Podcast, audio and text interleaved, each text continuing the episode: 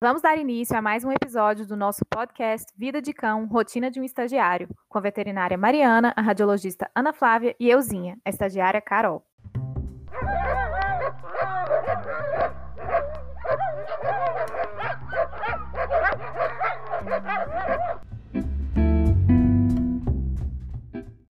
Oi, Mariana. Acabei de fazer anamnese com o tutor da Amel. É uma border collie de dois anos e ele reclamou que ela está claudicando os membros pélvicos. E a minha suspeita é uma doença ortopédica, talvez displasia coxofemoral. Sim, e o que você pode me falar dessa patologia? Bom, o que eu sei é que é uma doença que muito provavelmente tem causa genética e acontece quando os tecidos ósseos crescem de uma forma diferente dos tecidos moles, promovendo uma instabilidade e frouxidão na articulação coxofemoral. É isso? Isso mesmo. Você sabe como podemos confirmar o diagnóstico? Um raio-x? Isso. Um exame radiográfico consegue nos dar parâmetros excelentes sobre o problema. É, vamos poder avaliar toda a articulação coxofemoral, o acetábulo, a cabeça do fêmur e a cartilagem articular.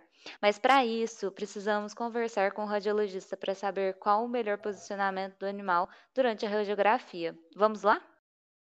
Ok, vamos lá. Oi, Ana. Estamos com um caso de uma cadela de grande porte com suspeita de displasia coxofemoral e precisamos fechar o diagnóstico com a radiografia. Qual o posicionamento adequado do animal e como é realizada a radiografia? Você pode explicar para a nossa estagiária Carol? Oi meninas, para displasia coxofemoral existem várias possibilidades de posicionamento, porém o método mais assertivo se chama PEN-HIP.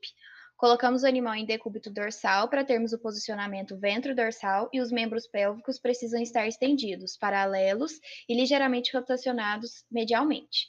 Essa é a radiografia com quadril estendido.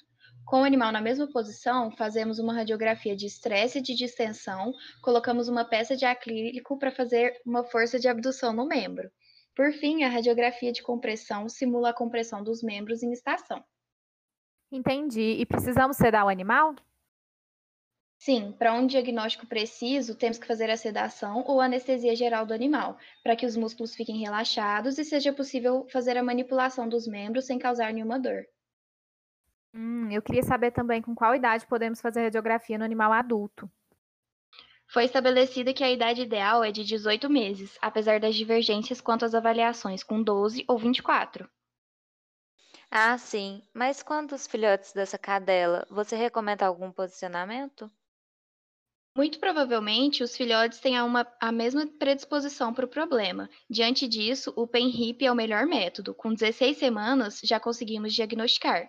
E agora, Carol, quais são os procedimentos de segurança? Eu sei que a gente deve usar um material de proteção que inclui avental com proteção de chumbo, luvas, já que pelo visto vamos manipular o animal, e uma proteção da tireoide e óculos para proteção do cristalino. Excelente. Vamos começar então?